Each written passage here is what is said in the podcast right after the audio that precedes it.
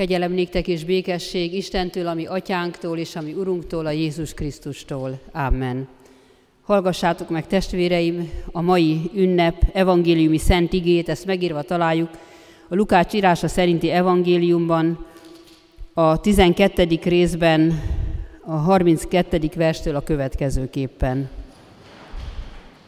Jézus így szólt, ne félj, kicsinyáj, mert úgy látja jónak atyátok, hogy néktek adja országát.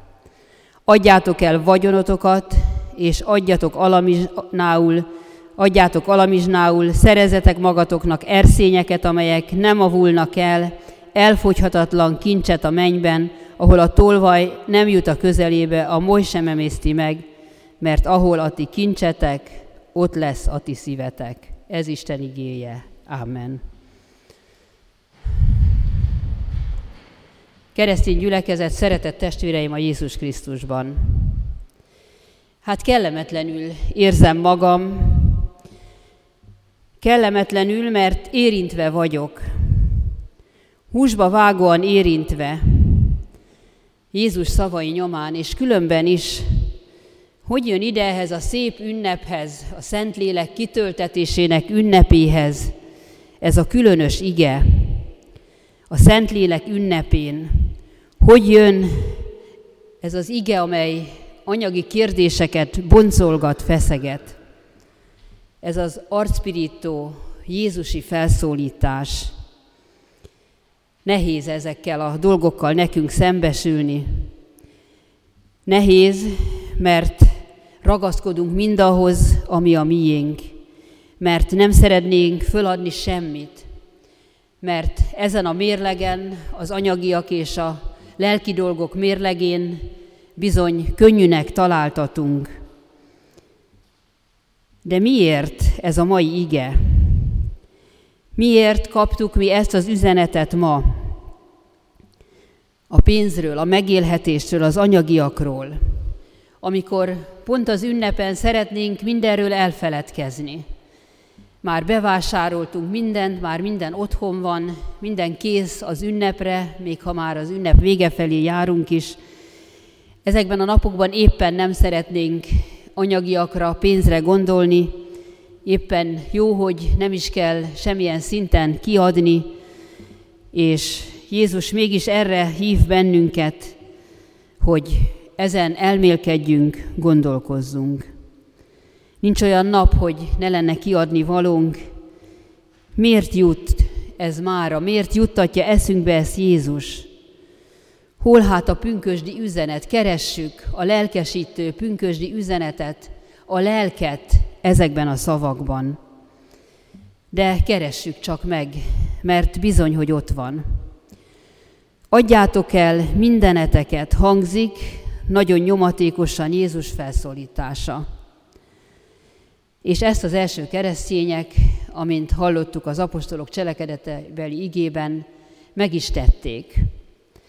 Aztán azt is tudjuk, hogy nem sikerült, mondhatnánk, megbukott ez a kísérlet, de nem azért, mert rossz volt, nem azért, mert tévedett volna Jézus, hanem azért, mert az első gyülekezetekben is az első lelkesedés, az első szeretet, az első szerelem után bizony előbújtak az emberi tulajdonságok, az emberi akaratok, hiszen az apostolok cselekedeteiben most olvasunk arról, hogy amikor egy házaspár eladta a vagyonát, és bevitte a közösségbe a pénzt, valamennyit szépen a saját zsebébe csúsztatott, és ez kiderült. Tehát már ott nagyon hamar kiderült, hogy az ember mégse tud önzetlenül lemondani, mégis eleltesz magának valamit. Azt mondhatnánk, hogy az ember született birtokló. Hogy a régi megfigyelés és mondás, hogy a kis csecsemő, az ember gyermek úgy jön a világra, hogy ökölbe szorított kezekkel, vörösen üvölt és ordít, és az elmenőnek pedig némán kinyílnak a tenyerei. Az érkező mindent akar, megfog, markol, és aztán egész életünk során így élünk, az elmenő pedig nem visz magával semmit. Mi életünk során mindent szeretnénk megszerezni, ami megszerezhető. Mert a létünk, azt látjuk, hogy az emberi lét, az anyagi lét rettenetesen bizonytalan. Egyik percről a másikra élünk, és ezért szeretnénk magunkat bebiztosítani. Biztosítást kötünk lakásunkra, autónkra, életünkre. Biztosítékokat szeretnénk, pedig tudjuk, hogy igazában még sincs. Szeretnénk mindent bebiztosítani, pedig csak annyi lenne a feladatunk, hogy Istenre bízzuk magunkat. Gondoljunk csak arra a nagyon régi történetre, amikor Izrael népe a pusztában vándorolt, és éhesek voltak, és zúgolódni kezdtek az Isten iránt, az Isten felé, és akkor Mózes könyörgött az Istenhez, és Isten fűrjeket és mannát adott egy reggel. De megparancsolta, hogy csak egy napra valót gyűjthetnek. És aki ezt megszegte, az a saját életét és egészségét kockáztatta volna, ha megeszi, de nem is tudta megedni, hiszen aki több napra valót gyűjtött, az megromlott, megbüdösödött, megférgesedett. Isten ezzel is megmutatta, hogy ő gondoskodik. Napról napra, naptól napig, és fölösleges az embernek az a sok-sok aggodalmaskodás. A mi atyánkban is ugye azt kérjük, hogy a mi mindennapi kenyerünket ad meg nekünk ma. És ez hangsúlyos. Az Isten nem adja oda az embernek egy életre mindazt, amivel gazdálkodhat, hanem minden nap megadja azt, ami elég.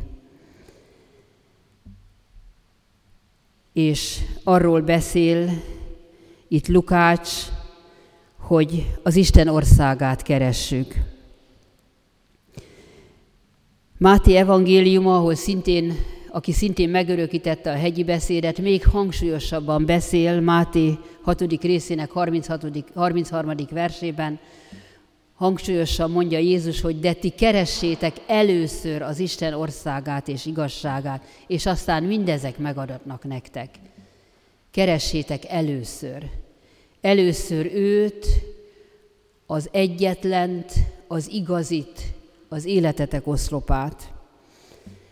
Mert azt tapasztaljuk és látjuk, újra és újra megtapasztaljuk, hogy létünk bizonytalan, és ebben a földi létben minden mulandó, minden percekig tartó csupán.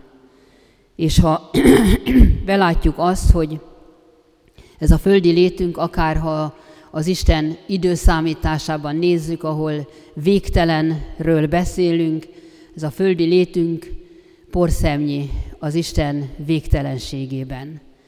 Tehát azt is mondhatnánk, és ez nem túlzás, hogy a mi életünk, a mi földi létünk nulla. De hogyha, ahogyan Jézus mondja, kéri, hogy keressétek először az Isten országát, ha Isten, ez az egyetlen, a nagy egy, elénk áll, akkor értékessé válunk, és így lesz a mi életünk értékessé. És az egész gyülekezet élete, mert minél több nulla van az egyes után, annál nagyobb az értéke. Isten ad a mi életünknek értéket, ha ő áll az életünk élén, ő vezet minket. Így kaphat az életünk értelmet. Pünkösnek ez a nyomatékos üzenete keressétek az Isten országát. És azért, hogy ne kelljen a holnapért aggódnunk, így bátorít minket. És itt van, igenis itt van a pünkösdi bátorítás, azt mondja, így kezdi ez az ige szakasz, ne félj kicsi nyáj, mert úgy látta a ti atyátok, hogy nektek adja az ő országát. Ne félj kicsi nyáj. Ezt Jézus az apostoloknak mondta, akik valóban egy kicsiny nyáj volt, egy kicsiny csapat, hiszen tizenketten voltak. De ezt a mondatot már egy nagyobb tömegnek mondta el Jézus a hegyi beszédben, ahol sokan hallgatták. De azt is tudta Jézus, hogy mindaz, aki hallgatja őt, abból nem lesz mindenkiből követő. És a keresztények nyája, akárhogy is számolgatjuk, és akár hogy beszélünk róla, kicsi nyáj. és nem a nagyságában van az erő. Bár mi sokszor szeretnénk hatalmas tömeg és hatalmas erő lenni, mi keresztények, de ez Jézus szava örökértékű, ne félj, te kicsi nyáj. Mert a mi nagyságunk nem a saját nagyságunkban, és nem a létszámban áll, hanem abban áll, hogy Isten az, aki vezet és irányít minket. Isten az, ahogyan Jézus mondja, hogy az Atya úgy látja jónak, hogy nektek adja az ő országát. Ebbe van a nagyság, az Isten nagysága is az ő ígéretében, hogy nekünk adja az ő országát. De valóban nehéz az embernek az Istenre való hagyatkozás, és mégis semmi más nem kér tőlünk Jézus ezen a pünkösd másnapi ünnepen, hogy tudjunk az Istenre hagyatkozni. Ma, amikor a Szentlélek kiáradását ünnepeljük, ennek az ünnepnek a második napján vagyunk, tudnunk kell, hogy ez az Istenre hagyatkozás az, ami a legfontosabb az életünkben. Nehéz az ember számára ez, hiszen valóban folyton ott kattognak a számok az agyában, de Molière Fösvény című drámájában Harpagon például beleőrült a pénzes És mennyi, ha nem is őrültség, de mennyi szomorúság, mennyi konfliktus és mennyi üt- összeütközés keletkezik a mi életünkben, kapcsolatainkban is abból, hogy nem bízunk az Istenben, és féltjük a saját anyagi jólétünket, féltjük mindazt, ami nekünk van.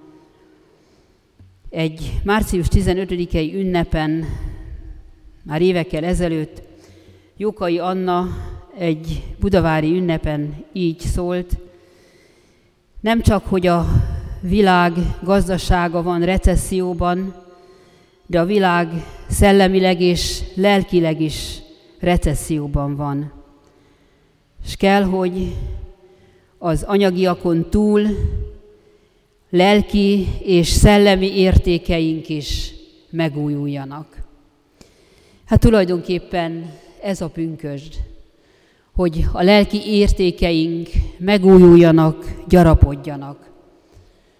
Amikor Jézus arról beszél, hogy osszátok szét a vagyonotokat, akkor arra bátorít bennünket, hogy tudjunk túllépni az anyagi világon, és gyűjtsünk magunknak igazi kincseket a mennyben, hogy ezek a lelki kincsek pünkös kiáradás, pünkös napján, a Szentlélek kiáradásakor, ezek a lelki kincsek töltsék el az életünket. Az apostoli levelekben a lélek gyümölcseiről is szó van egyik helyen, a lélek gyümölcsei pedig a szeretet, jóság, öröm, és sorolhatnánk még tovább, kilenc lélek gyümölcsét sorol fel, csupa nemes dolog. Jézus erre bátorít, hogy ezeket a lelki kincseket, ezeket a lelki lélek gyümölcsöket gyarapítsuk, teremjük, teremjen az életünk. Mert Luther Márton azt mondta egyszer, hogy bizony koldusok vagyunk, és ez igaz az életünk minden területén, de legfőképpen lelki téren. Bizony sokszor lelki szegénységben, a lelki kincsek nélkül tengetjük az életünket, és Isten felé kell kinyitni a tenyerünket, hogy ő töltse meg lelki kincsekkel. Koldusok vagyunk, és arról beszél az ige magyarázatában Luther, hogy ami fontos nekünk, azon csüng a szívünk. Ha az anyagiak a pénz, akkor azon csüng a szívünk. Ha az Isten a fontos számunkra, akkor azon csüng a szívünk. Isten nem csal meg bennünket. Isten megvált minket. De tudjunk benne bízni, reménykedni, és gyűjtsük a lelki kincseket, teremjük a lélek gyümölcseit. Amen. Imádkozzunk. Urunk Istenünk, Te megígérted, hogy adsz szent lelket azoknak, akik kérik tőled. Hallgass meg könyörgésünket, és ad nekünk szent lelkedet, hogy tetszésed szerint éljünk, és békességünk legyen benned az Úr Jézus Krisztus által. Amen.